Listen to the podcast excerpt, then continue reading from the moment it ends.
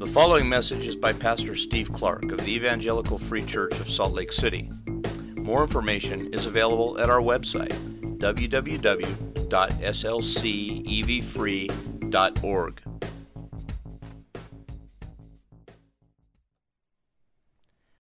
all that you have done in us and on us and for us to make us your own. We continue to reflect on that collection of truth, Lord. Will you give us insight and will you give us hearts that wonder at it?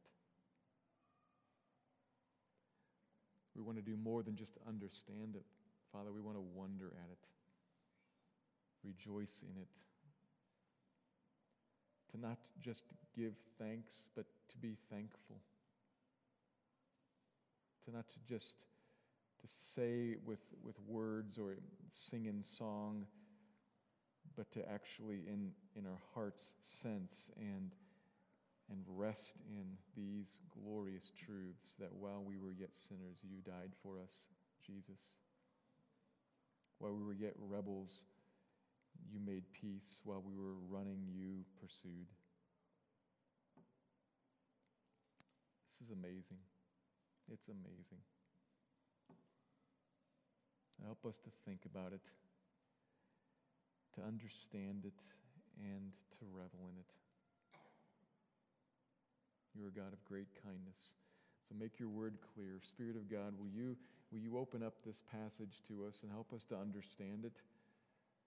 It's not complicated, but help us to understand it in, in a way that produces change in us. And, and if this is new to us, if, if some here this morning have not heard this or have not thought about it, would you make clear what's here, make clear how it applies to each one of us, and would you draw people to the Son? Show him to be glorious this morning, Spirit, please. Help us to speak and to think clearly. And in this passage, lift up Jesus and draw us into worship and thanksgiving. It's in his name that we pray. Amen. We turn our attention this morning to Luke chapter 15, where we find several very familiar parables. Jesus has been traveling with and teaching amongst crowds of people, some of whom are, are hostile or opposed to him, some of whom just are kind of clueless. And most recently, he's been among a crowd, we saw last week, that while following him in some way, they were a crowd with him, so they're following in some way, they weren't actually really devoted disciples. They needed to hear from Jesus what's required of a person in discipleship total allegiance. That's what he says. Total in scope, to- total in, in, scope, and total in, in scale, in, in rank. By comparison, remember how he used the language of hate to highlight a comparison, an either or comparison. He calls for total allegiance, and by comparison, that means total loyalty to Jesus, not sharing any allegiance whatsoever with anybody else, even the closest of human relationships. Totally committed to Jesus, or you cannot be his disciple. He says that three times. And then he calls for us all to give careful consideration to that requirement. That's the point of the two short parables that he gives in 28 to 32. Think it through, he says. There is a high cost to be paid if you want to be a disciple. A high cost, but keep thinking it through. It's a high cost that you must pay. So you shouldn't, shouldn't see this and say, man, that's, that's pretty steep. I think I'll not do it. No, there's a high cost, and you must pay it. It's the only way you get peace with the great coming king when he arrives. That's the second parable. There is a king who is coming, and the only way to make peace with him, to live in peace with him, is complete and total surrender. So you must surrender, and, and you can get peace. That's the note of hope there. It's not just, just an ultimatum that's, that's, that's full of foreboding, but it's an ultimatum that's full of hope, too. There is a way to have peace with God. That's, that's, that's the benefit of discipleship, of, of total allegiance, peace with God, a welcoming into the kingdom with Him. the opposite of which is to be just cast out like worthless salt, the last analogy that he uses. He who has ears to hear, let him hear. That's where Jesus finishes last week.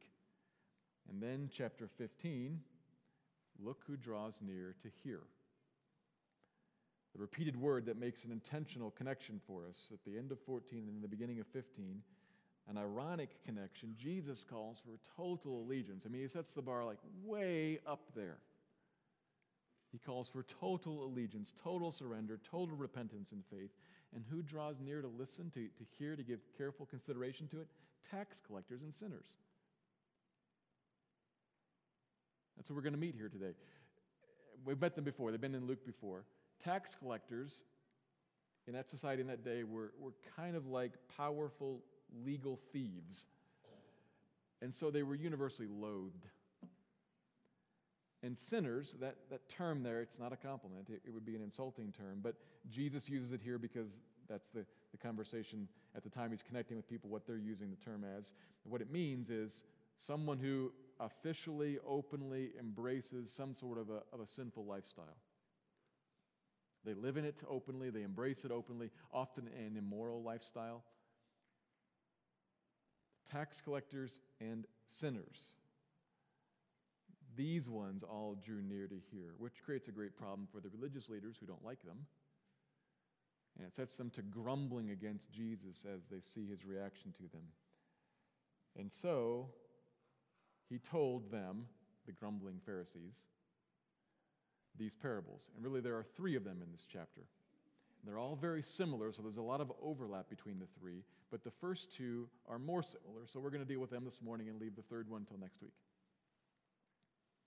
So I'm going to read verses, just verses 1 to 10 this morning, the first two parables, and deal with them, and then we'll come back and catch some of this again, and then next week look at the third longer parable, the parable of the prodigal son. But let me read chapter 15, verses 1 through 10 the introduction, which I've just kind of outlined, and then the first two parables, and then I'm going to make two observations from those two parables. So here's the passage Luke chapter 15. Now the tax collectors and sinners were all drawing near to hear him. And the Pharisees and the scribes grumbled, saying, This man receives sinners and eats with them. So he told them this parable. What man of you, having a hundred sheep, if he has lost one of them, does not leave the 99 in the open country and go after the one that is lost until he finds it? And when he's found it, he lays it on his shoulders, rejoicing. When he comes home, he calls together his friends and his neighbors, saying to them, Rejoice with me, for I have found my sheep that was lost. Just so, I tell you, there will be more joy in heaven over one sinner who repents than over 99 righteous persons who need no repentance? Or what woman, having 10 silver coins, if she loses one coin, does not light a lamp and sweep the house and seek diligently until she finds it? And when she has found it, she calls together her friends and neighbors, saying, Rejoice with me, for I have found the coin that I had lost. Just so, I tell you, there is joy before the angels of heaven over one sinner who repents. Luke 15. Two observations. Here's the first one God in love pursues lost people with gospel kindness. God in love pursues lost people with gospel kindness. Both parables, obviously, are concerned with something precious that is lost a sheep and a coin. They each are distanced or separated from where they need to be, and they are unable to find their way back. They are lost. They need to be found by another, by something outside of themselves.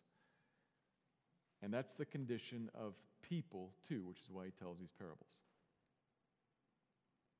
The condition of people, lost, which is not meant to be in any way a condescending description. It's just Jesus' assessment of humanity, all humanity, in fact, lost and needing to be found. When Jesus talks about loss, when he, when, he pick, when he puts people in that position, what he means is distanced from and separated from God at the heart level, in a true heart level separation. So we could be very close physically. We might be in a worship service all the time. We might be reading a Bible all the time or some other religious book of some sort and think that we are physically near God, but at the heart, distanced from, separated from, here.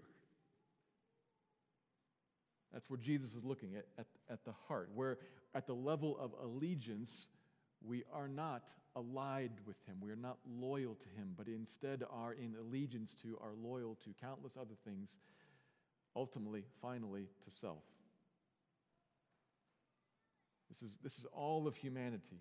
We all alike, whether we think of ourselves as good, like the religious performing Pharisees, or think of ourselves as, or are told that we are bad, like tax collectors and sinners, all of humanity, all alike, there is no difference. All have sinned and fall short of the glory of God and are lost, are separated from Him. That's where people are from the get go. All lost. And Jesus welcomed and received and ate with all of them. That's the unique thing being added in here he's eating with and receiving these ones. The Pharisees had no problem. I mean, you could re- rewind. Weren't we just talking about Jesus at a banquet hosted by a Pharisee with all a bunch of Pharisee friends? We've seen that a bunch of times. They had no problem with that because, in, in their minds, it's appropriate that Jesus eat with, welcome, fellowship with good people. The problem is, them ones too. That's what Jesus is adding in here all alike, across the board. There's no difference. He will welcome, He will receive, He will eat with all people alike. And that is in this, these parables pictured as a pursuit of them. Notice the pursuit here. This is the second major theme of this, in this first point here. There are lost things that are pursued, chased. A man has a hundred sheep and loses one of them. What will you do? And as Jesus tells this, what man of you will, his assumption is that Everybody, of course, of course, of course, is what you do. You leave the 99 and go after the one. Of course. Which does not mean to depict for us like neglect of the 99. What, what's assumed here is that he wouldn't actually leave the 99 all by themselves in the middle of nowhere, uncorralled, unguarded. That's how you end up with 99 lost sheep. There, there's some way that they're protected. It's not about neglect of the majority. What's being emphasized here is care for the minority, for the one. The lost one that leads to, he cares for that one, so it leads to a pursuit of, a search for. He doesn't write off the lost one as the cost of doing business. He doesn't discard it with calloused indifference. He searches, into verse 4, until he finds it. Or the point made in verse 8 with the woman and the coin. She doesn't just write off her lost coin. Well, I still have nine. She lights a lamp. She sweeps the room. She searches, it says, diligently. We get a little more detail there. She's doing everything that she can think of to think of where might that coin be. Actually, ironically, providentially, I lost my favorite pencil this week. Before I'd actually started to study this passage, I mean, I knew it was coming up, but I hadn't thought about it, didn't make the connection. I lost my favorite pencil in my study. And I looked everywhere. And then I looked everywhere again. And then I looked in all the places where it could not possibly be, just to see if by chance it was. And then I asked several people, have they seen it? Why? Because I like that pencil. Diligently, diligently pursuing the coin, diligently looking for the, getting up and walking out to look in all the valleys and all the crags and all the caves and all the briars where sheep might get hung up and might get caught or might meet up with a snake or a lion or a pack of hyenas or something, searching for it diligently until he finds it or until she finds it. Why? because he, she cares for it. And isn't willing to just write it off. Well, I have 99 left. I've got nine more. I can find other pencils. It is a search driven by love, by concern for, by care for. The obvious point, which is underlined further in verse 5 what happens when he finds it? The sheep he puts it on his shoulders, rejoicing. Not he beats it, cursing to punish it for all the trouble that it caused him. He puts it on his shoulders, rejoicing. Now, certainly, in that society, a shepherd might want to do something to keep the sheep from wandering off again. And if you get into all the details of shepherding, sometimes putting on the shoulder had something to do with that. So there, there could be something in there about keeping that from happening again. But what Jesus is emphasizing is the rejoicing piece. He's emphasizing the intimate connection of ancient shepherd and flock. He puts the thing on the thing. It's an animal, it smells bad. Come on. But he puts it on his shoulders and draws it near. It's around his neck, right next to his face, and he's filled with delight because he cares. This is how a person reacts when he's found something that was important to him and he thought was gone forever. There's care here, there is loving concern, and that's what drives risky and diligent searching. It's behind the relieved, intimate joy. And transparently, that's what Jesus wants to communicate, means for us to understand about his interaction with tax collector and sinner. That's why he tells these parables. He receives and he eats with such people, not to mention the Pharisees and the scribes and the lawyers the tax collectors and sinners, even them. He receives and he eats with them because of care and concern in love. So totally unique for them in a society that generally hated them. Seeking out lost ones because he cares for them. This is because God, in love, not in fury or in anger to catch and to punish, in love, is in pursuit of people. Lost ones that they might be found and brought back to where they're supposed to be, brought back to home. We should pursue people like Jesus does. Is that not the point? He's explaining this is what I'm doing here. And there is clearly, if, if you're one of those sheep that has not yet been found, you, you, should understand this is how God pursues me, but it's written to the church to tell us this is how we are to be followers of Him. This is what it means to participate with Him in the harvest, to search out diligently, to seek out like Him, just like Him, even ones like that. That is clearly what He means for us to take from this. Like God pursues, we are to pursue all people like, not just those that we think are good or are likely or are already in the church but to pursue everyone in love and in concern, doing what is necessary, what is most likely as we think diligently. The woman in her house thinks, Where might that thing be? Me searching through my study, where might it be? Where might it even not be? I'm going to look there too. Thoughtfully, carefully thinking, what might possibly communicate to this lost sheep what direction home is?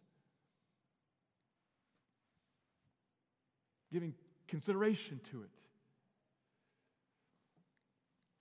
which probably means that we need to befriend people and be around others and be, be giving thought to what winsome presentation of, of truth looks like, to, to love them and to seek their good for them. All that's clear, right? So, why don't we do that? Why don't we do that? Well, various reasons perhaps. We're afraid of the time and the effort it'll take. Or maybe we're aware of the time and the effort it'll take, and, and frankly, we don't want to pay that. Maybe we don't know what to say, we're a little uncertain as to how to go about it. There, there could be a number of reasons, but at least two, I think, come to mind as I think about this text.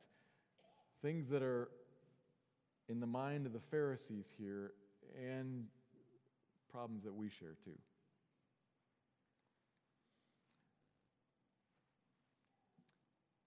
So consider this. They, maybe us today, maybe you, maybe it's somewhere in you, don't actually love these people.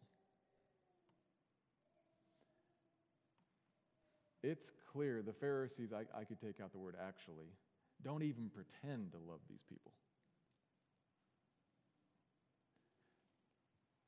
And the connection to us, maybe, maybe we need to ask ourselves stop, consider, think do I actually love the people around me? Or rather, like them, they are gripped by not love, but by an attitude of frustration, anger, disdain towards such people. And really, when it comes down to it, they think they deserve the judgment.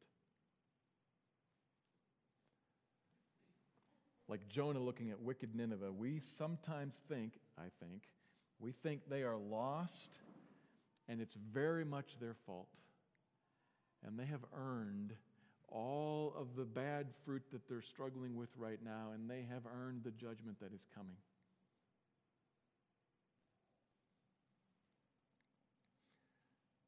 They should get it. That is clearly how Pharisees looked at tax collectors and sinners. And sometimes, sometimes, I think that's how we actually are looking at the world around us.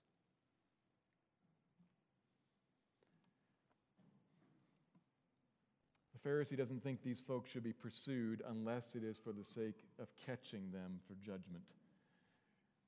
So, do you find yourself there sometimes, angry at sinners all around? Frustrated by what they've done and the hurt that they've caused, the pain they've inflicted, the corruption to society they bring? Do you find yourself kind of running this through your mind, kind of just uh, angry at them ones out there? Because look, look at what's going on. The, the folly of, of their sin, the, the arrogance of it. The flaunting of it. it, it is, it's codified in America these days. It's, it's broadcast on every media source. It's in your face. All this rejection of all that is good and right and all, all that we find decent and, and helpful and holy. It, it's ugly, it's out there, it's public, and I know I'm supposed to love them, but frankly, I'm kind of frustrated and angry. Now, I'm asking you to consider if, that, if that's you, and however I put that, in some ways, it's, going to be hard to agree. That's me because I just look pretty ugly.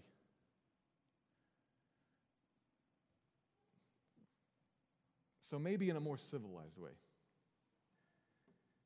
you just kind of find yourself a little bit frustrated or frightened that they are winning and we are losing. That the tide is moving in one direction and, and the country, the society, the neighborhood, your family, whatever, is being pulled. And that's frustrating and frightening, and it hurts.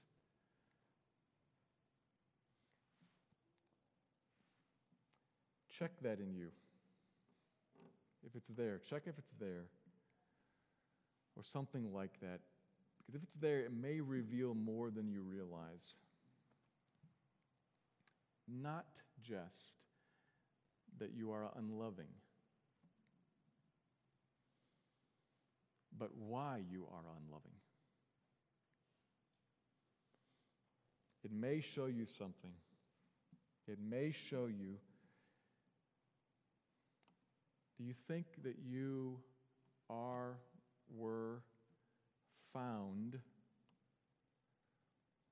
or that people are found, or that now found you are good and accepted because you shaped up. You found your way back. That's a completely common religious way of approaching God, finding your way back to Him, coming to Him by correcting what's wrong, coming back, making it right. Maybe within you, think about this first. Maybe within you, what's going on there, this is so often, switch context, this is so often what's behind resentment. I think they should be doing something that I did, and they're getting away with not doing it. Follow that? They should be like I did, and they're getting away with it. That's why I'm resentful. They're not pulling their own weight like I did.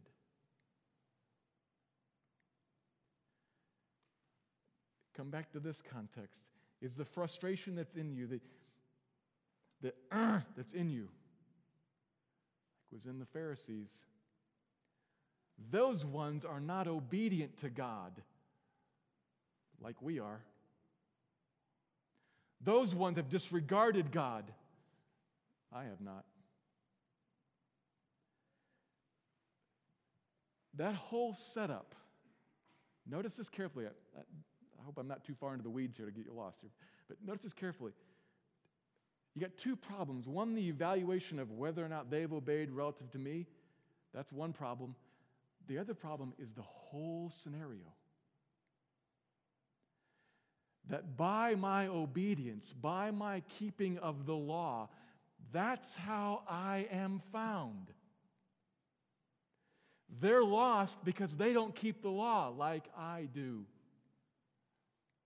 That's why I'm resentful at them. If they would only shape up, if they would if the tax collector would stop ripping people off, if the sinners would set aside their immorality, then we'd be okay.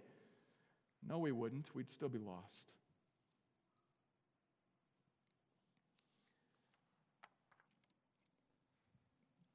I know I'm asking you to think about something carefully here, something complex.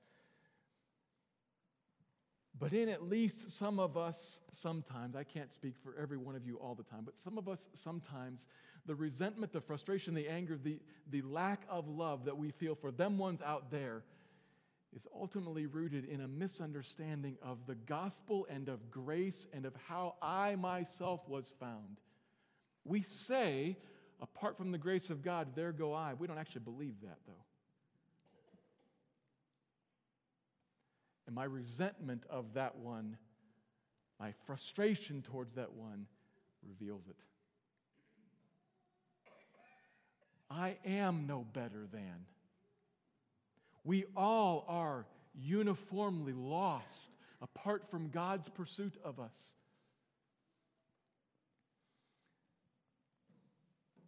The Pharisee grumbles. The mindset of the Pharisee is filled with grumbling because he thinks I have been more, more obedient, more closely following God. They should be too. In reality, we all alike are equally lost, and only the grace of God, only the mercy of God pursues us, catches us, and brings us home. If you find yourself I'm still working on, on the first main problem that we have in pursuing people. If you find yourself really not wanting to pursue them and finding yourself that part of what drives that is, I don't really love them. Stop and think is it because I really think they should shape up like I did? Thank God that God does not deal with us like that. While we were yet sinners, He pursued us. While we were blind, He came and opened our eyes. We are no better than the rest. We are found only by grace. And He pursued you when you were lost and dead in sin before you shaped up, knowing you never would. And He pursues all lost people before they shape up, knowing that they never will.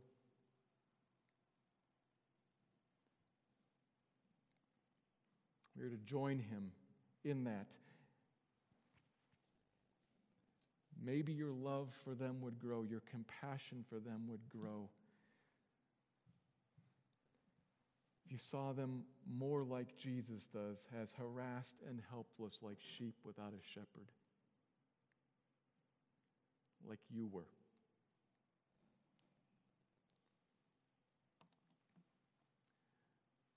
Pursue them in love, not counting their sins against them. But then, if, if that's going to be the case, maybe we then bump into the second point, the second problem.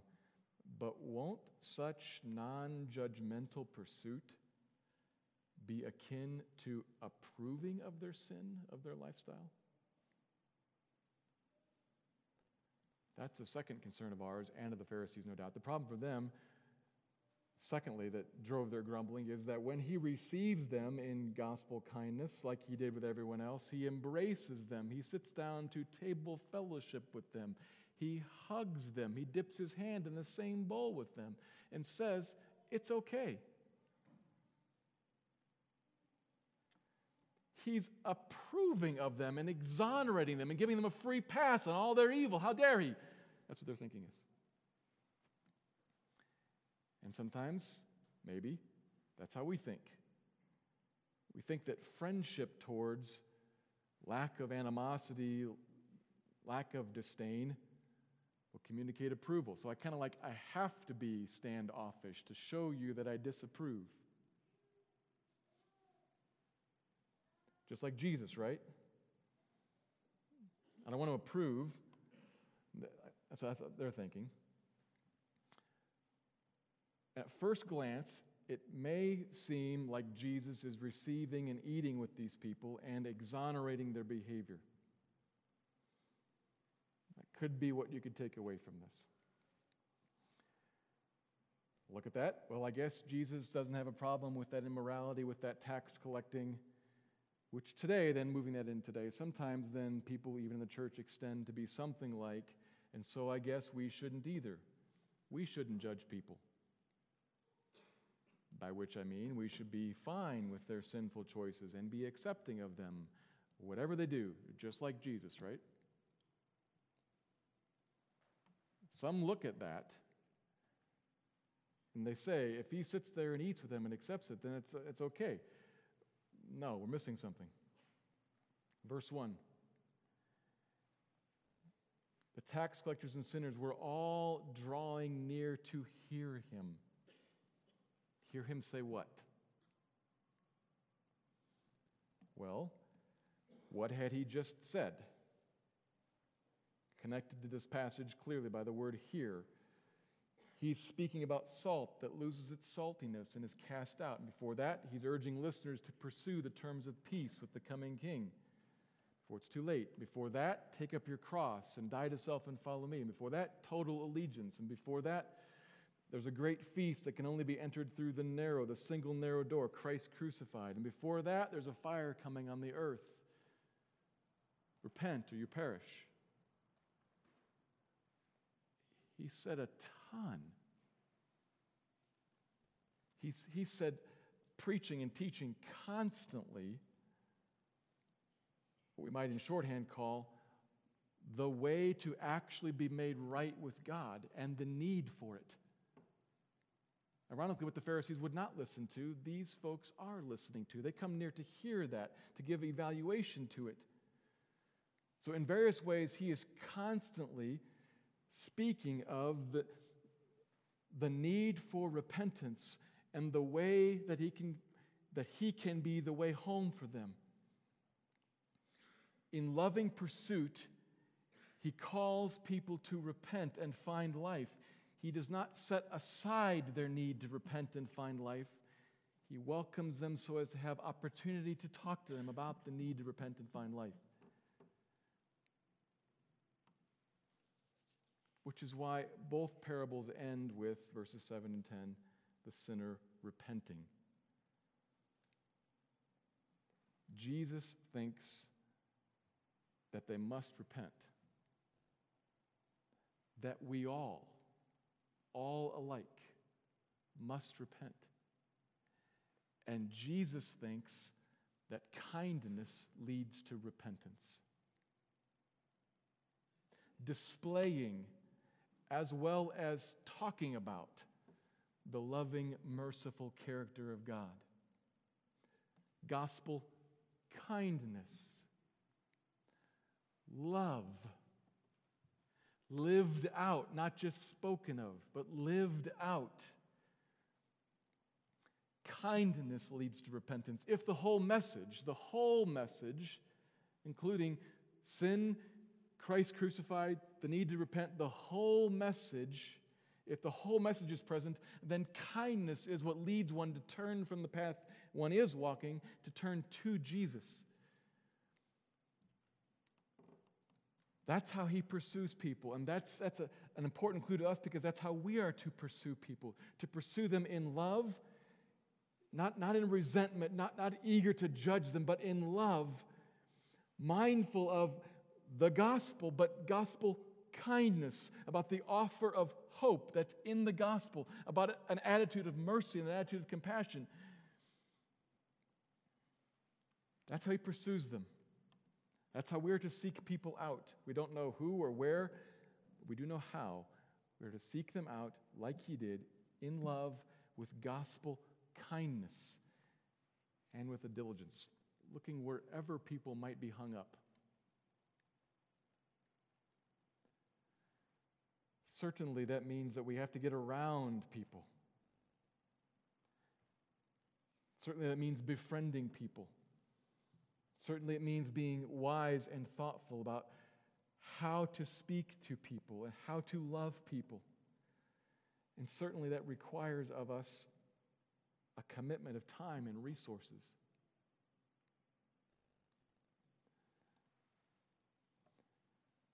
But certainly, this is what Jesus is about and what he calls us to be about when he says, Come, join me in the harvest.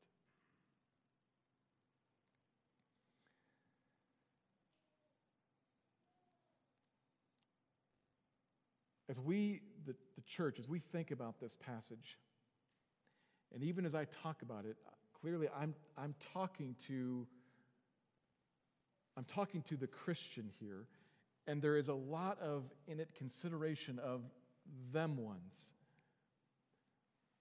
Please understand something.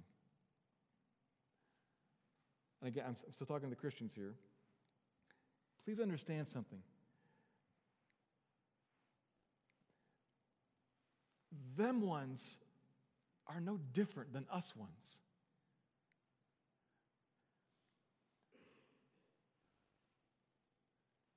We, we have been found, we have been drawn back in, and so we are in a different spot now. But, but at our core,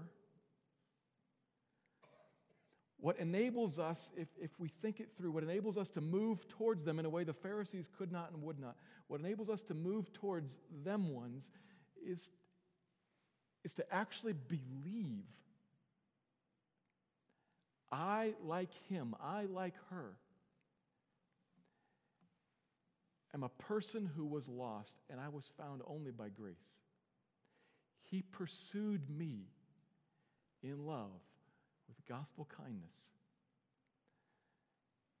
And I, I stand in the same place now, kind of as the search party of his, out into this place where there's a world of lost.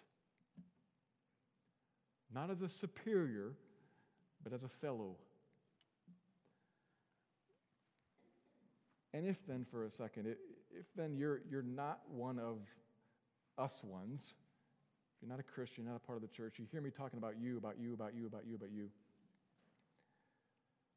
Please hear me saying to the church yet again, we are not superior to you.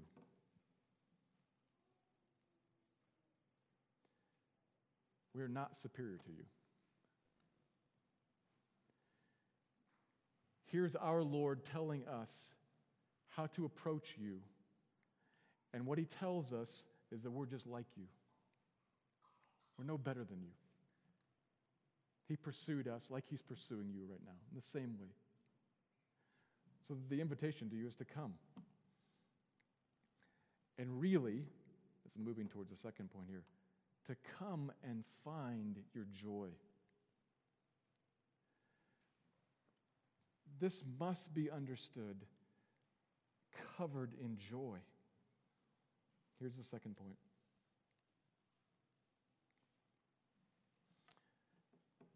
God's pursuit of lost people is a pursuit of joy, his and ours forever. God's pursuit of lost people is a pursuit of joy, His and ours forever. Obviously, what we're dealing with here is lost, pursuit, find. It's God pursuing lost people. But the second dominant theme, other than pursuit of the lost, the second dominant theme here is the theme of joy. Verse 5 the shepherd finds it, lays it on his shoulder, rejoicing. He comes home, gathers friends and neighbors, rejoice with me. And then Jesus, so in this manner I tell you, there's the authority of Jesus again, kind of underlining this. There will be more joy in heaven over one sinner who repents than over 99 who need no repentance. Verse 9 the woman finds her coin calls her neighbors, Rejoice with me. Verse 10 again, Jesus says, I tell you, there is more, there's joy before the angels of God over one sinner who repents. These two parables take eight verses, and five of them have the word joy in it. He can't tell these parables without joy. Twice he even underlines it I tell you, I tell you. This is joy in the seeker, the, the shepherd and the woman, God, and joy that can't be contained, that is spread out, that, is, that comes to those all around it, neighbors and friends. This is a searching and a finding that is covered in joy. That, that's clear from these two parables. That's what is. We can't miss that. We should note it. And then we should check ourselves because there's something missing really there is something large missing if we talk about all of this seeking and finding, searching, finding what's lost, bringing it back. If we talk about the gospel and we do it in ways that miss the idea of joy, we can talk about it as a legal transaction, justice satisfied. Think about all these words we can use sin paid for, atonement, guilt removed, Wrath of God removed. God, here's a big word, propitiated. Complicated word used in the Bible. What does it mean? Anger or wrath satisfied. The fire of God's fury coming, needing to be turned away. Yes. All that terminology is in the Bible, even in recent passages. And that's what's going on at the, at the core of the gospel. That we, as human beings, all of us alike, sinners before God, judgment of God coming, and what Christ does on the cross is step in between us and that judgment and bear it.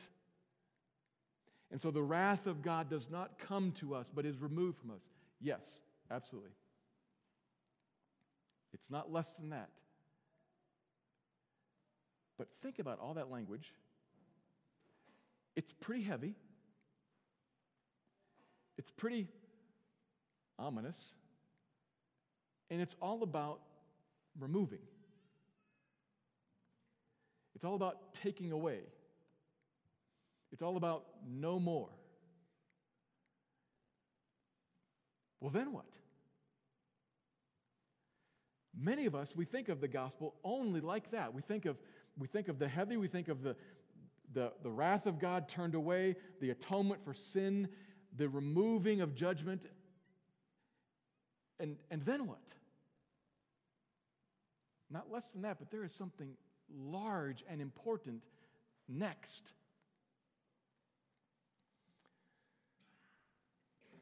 God has not left a stoic blank slate, a judge that now looks at the law as satisfied, okay, let's move on. I don't care anymore.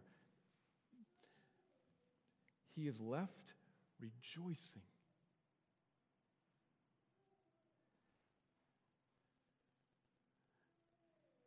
Think about that. It leaves him this seeking and finding. It leaves him, it leaves all of heaven rejoicing with God. If we haven't understood all of this as terminating in a relentless rejoicing, we have not actually got it.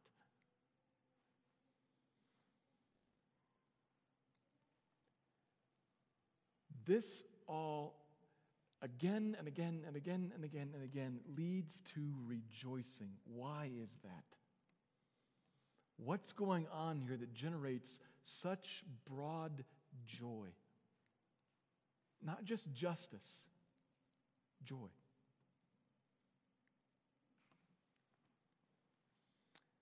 The way of putting it is what's going on here why is salvation joyful? Not just for the one getting saved, but as is emphasized here, for the one who saves and for those who are onlookers to it. For the one being saved, obviously there is joy here that goes far beyond wrath being removed, because with the wrath gone, what is there then to participate in? The feast. The feast. Fellowship with God that is unhindered and unbroken and untainted. It is a kingdom that is delightfully experienced. This should be central to every conversation that we have about the gospel, every type of, of gospel driven speech, every time, of, every time we, we think about gospel kindness, we should be including in that not just wrath removed, but so that you can be brought into the place where you meet with God and are satisfied forever. It can't be only that because we can't turn it into there's nothing about sin, there's nothing about wrath, but we can't stop there. We have to go on as to what then comes. What then comes is that we are brought into the place where we experience what we're made for. Let your mind run with that and thrill at it. What we are talking to people about, what we are offering to people, what is offered to a person who is lost is, is home.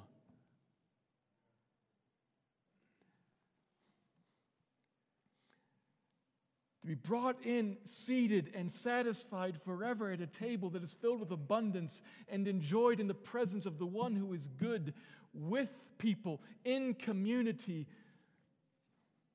It is, it is what our hearts always long for. Always.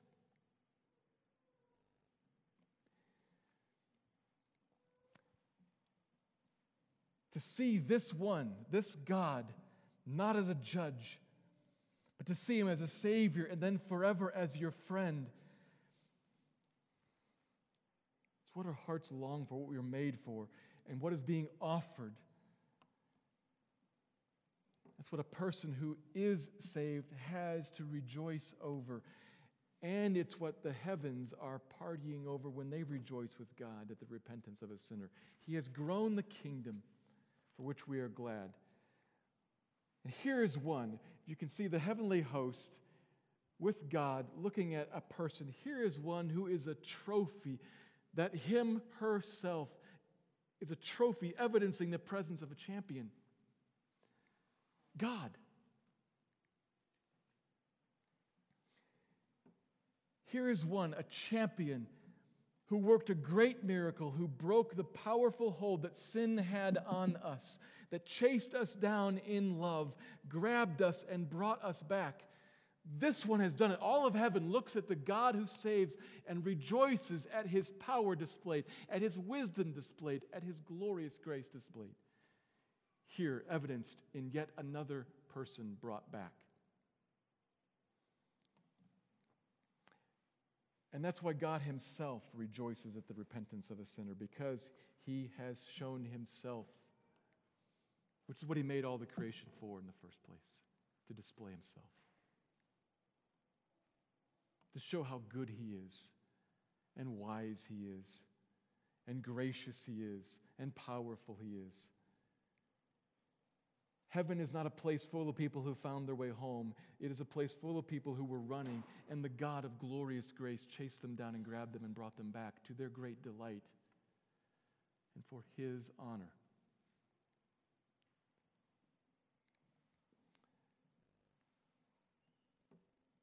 Here is someone, here are some people that he regarded as precious, his image bearers. He made us and cares more for us than he does all the rest of the creation because he made us in his image. He finds people precious. And when we were alienated from him and estranged and stiff arming him, we know what it's like because we, we have had people that we have loved and have been close to who have rejected us. And in some way, his heart was, if you will, bruised. And his honor was tainted. And here's this treasured creation torn from him, distorted and marred, and deceived and believing lies about him. And then he stepped in and fixed it all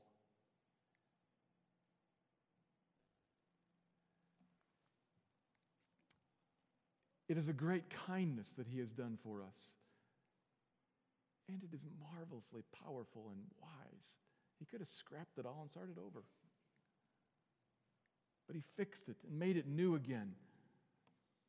And it is all due to His moving, to His pursuing in love. This human being restored by God. It is cause for God rejoicing as he shows off himself and delights in reclaiming that which he loves. And it is cause for heaven rejoicing, for all of the kingdom to rejoice as we see something unique yet again about the character of God. And it is cause for me, the lost one, found to rejoice because I'm the one who's the object of all that goodness.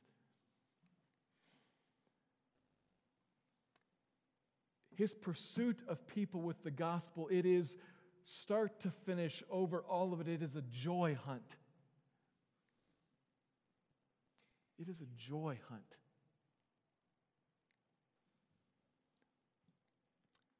He is good. He alone is good. And when He saves, it is for His own pleasure and joy, and for our pleasure and joy in Him forever. We need to remember this. And as we follow Jesus like this, pursuing those around us, we need to carry this. This joy hunt. We need to carry it both in our lives and in our demeanor, such that we actually look like and, and seem like we know something about joy.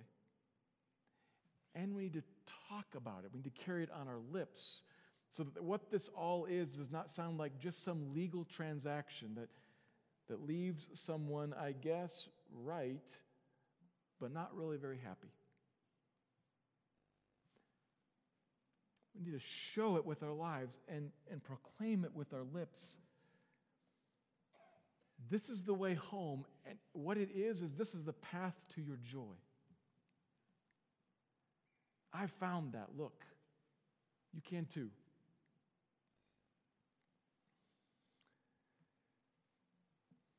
This is what we proclaim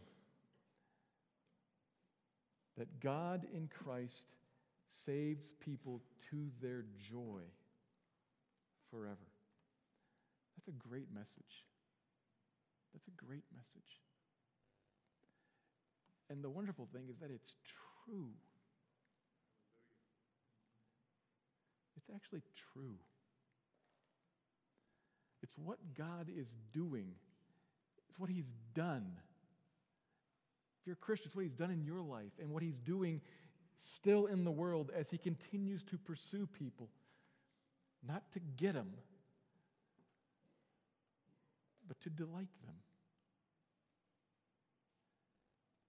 An amazing thing. And this is the God who reigns, the God that we serve, the God who saves.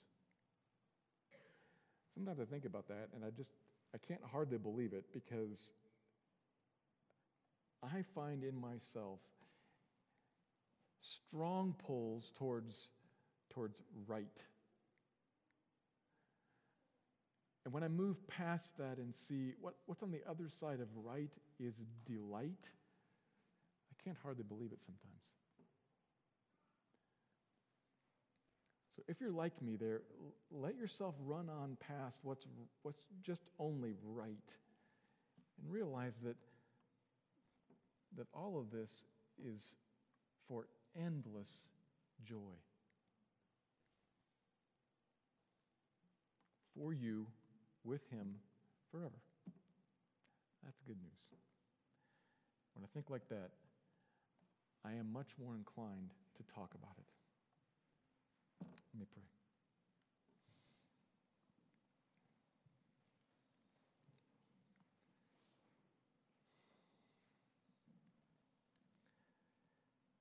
Father, I probably left out five things that you need to fill in now for certain people.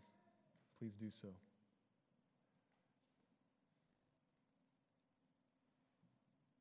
Whatever I missed, will you, will you carry this point home nonetheless? That you are a God who pursues people in love. You don't pursue them ignoring sin, but you pursue them so that sin can be dealt with and joy can be experienced. We all alike need that. There is no difference one to the other. We all alike need it.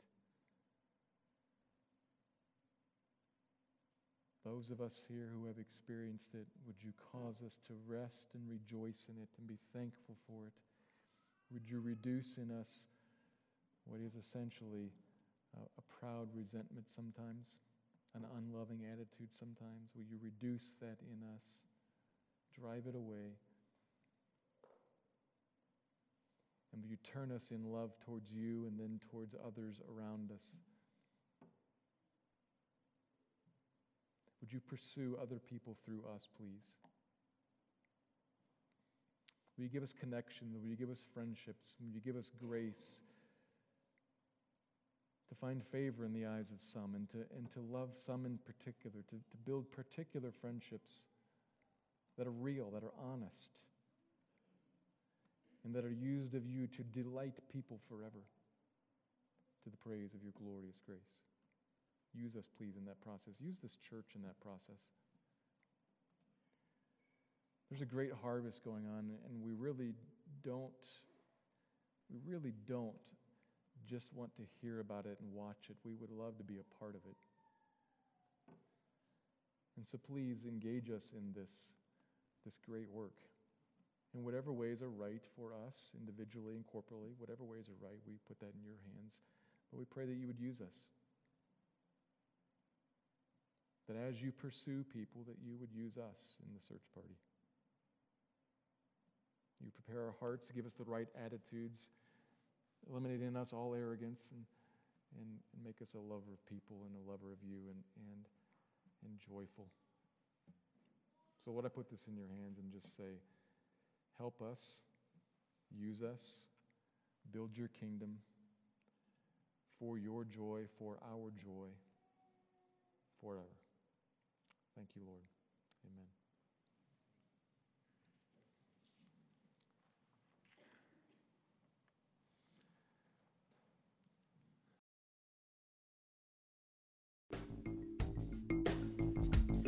Thank you for listening to this message by Pastor Steve Clark of the Evangelical Free Church of Salt Lake City in Salt Lake City, Utah. Feel free to make copies of this message to give to others, but please do not charge for these copies or alter the content in any way without permission. We invite you to visit our website at www.slcevfree.org or call us directly at area code 801 943 0091. Our mailing address is Evangelical Free Church of Salt Lake City, 6515 South Lion Lane, Salt Lake City, Utah, 84121.